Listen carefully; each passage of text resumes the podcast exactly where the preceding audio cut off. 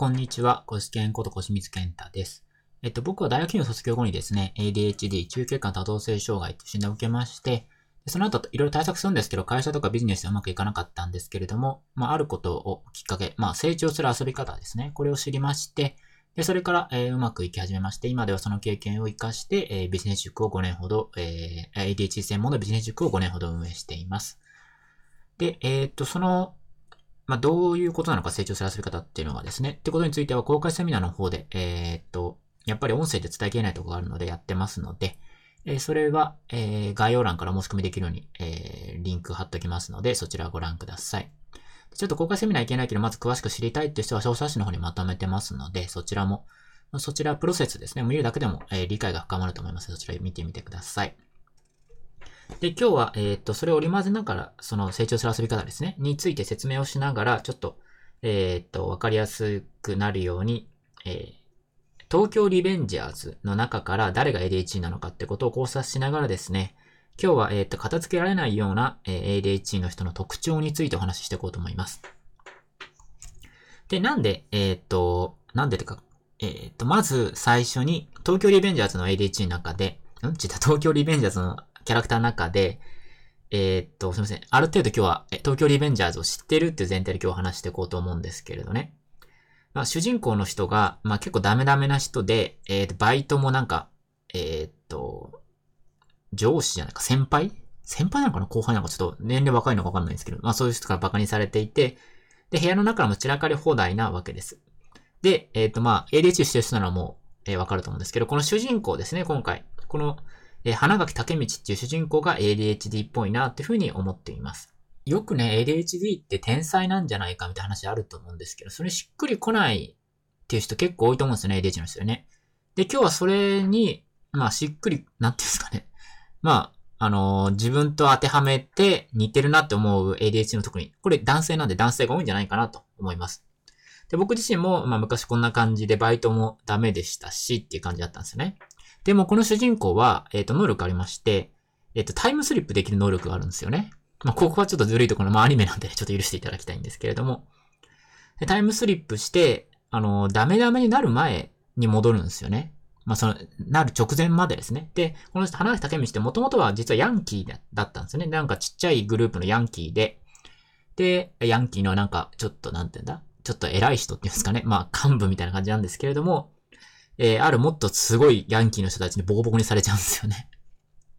で、そこから、そのダメダメ人生が始まっていくんですね。でですね、まず、えーっと、こういう背景がある中で、えーっと、片付けられない ADH の人たちですね。まあ僕自身も、えーそうなんですけど、まあ今でもね、完璧に片付けられてるかっていうと、かなり疑問ではあるんですけれども、まあ昔よりはね、あの、昔、今も、え今は、えっと、シェアハウスの方で、えーっと、暮らしてるんですけれどもね、外国人が多いね。昔一人暮らししてたよりはかなり片付いてる方だと思うんですね。まあそれでも、普通の人からしたら汚いかもしれないですけど、まあでもだいぶ。あ、でも、どうですかね。だいぶなんかそこまで片付いてない友達が言われる。あ、違う違う。散らかってないと友達が言われる。だいぶ片付くようになったと思うんですね。で、えっと、いろいろ片付けについてもいろいろ調べていったんですけどね。あの、片付けられない人の特徴って何なのかってことなんですね。で、一言で言うと、えっと、自分を大切にしてないとか、自、自暴自棄になっちゃってる人っていうのは、結構片付いてない人が多いんじゃないかなと思いますね。それで、昔僕だったら、自分よりもその仕事の方に、まあ、自分のなんていうんですかね。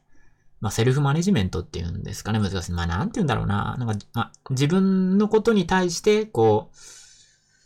う、うーん、難しいですね。自分を大切にする。まあ、昔ね、僕、鬱っぽくなっちゃったんで、それってその状況、なんていうんですか。あの、やっぱり自分に余裕がないと片付けとかいかないんですよね。僕も仕事をいろいろ頑張ってはいたんですけども、やっぱり、まあ僕はね、すぐに物散らかっちゃう方なんで、なんていうんですかね、ホテルとか行ってもすぐね、物がね、だんだん散らかっていくんですよね。だから、まとめるのが苦手っていうのもあると思うんですけども、それ助長してやっぱり自分のことを大人にしてたなと思います。だから鬱っぽくなっちゃったんですけどね。で、この主人公の人ももう自分の人生なんかダメだと思って自暴自棄になっちゃってて、片付ける記憶とかも起きなかったと思うんですよね。で、それでしかもタイムスリップして過去に戻ったら余計にひどい目に遭うみたいな、ボコボコにされちゃうみたいなね。じゃあ、ここで、えっ、と、なんで、えっ、と、花垣武道、ここからね、あの、まあ、うまく成長していくんですけれども、ここで何がキーポイントだったのかってことを話しますね。で、それは、えっと、この時に、この時ボコボコにされた後にですね、あの、あ、何だったっけななんか当時付き合ってた彼女がいて、そこに、その彼女の部屋に、部屋？とか家に行くんですよね。なんでこうしちゃったんですけどね、最後に見ておこうみたいな感じだったのかな。で、行って、その時に、なんか、すごい心配されるんですよね。また喧嘩なんかして、みたいな感じで。もうこれ結構可愛いんですけど、まあそれでもいいんですけど。あ、その彼女がね。で、それで、あの、私が守ってあげるからみたいなこと言われるんですよね。で、わかりますかね？わかりますかね？っていうかあの、えっと、これ自分のダメな部分とかを見せても、あの大丈夫って言ってくれる人、これが重要だと思っていて、あの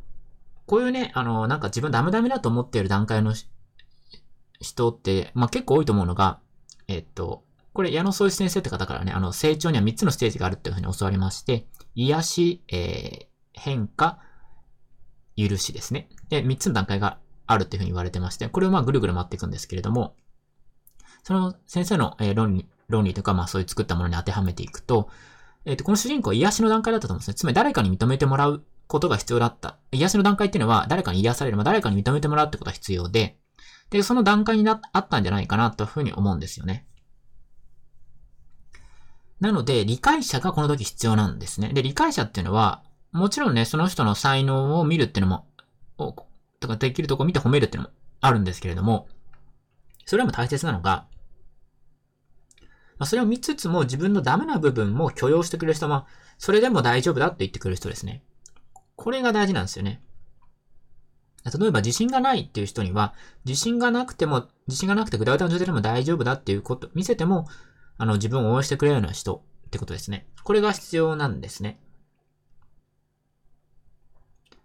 で、えっ、ー、と、じゃあ、そういう人を見つけるにはどうすればいいのかってことをですね、これは、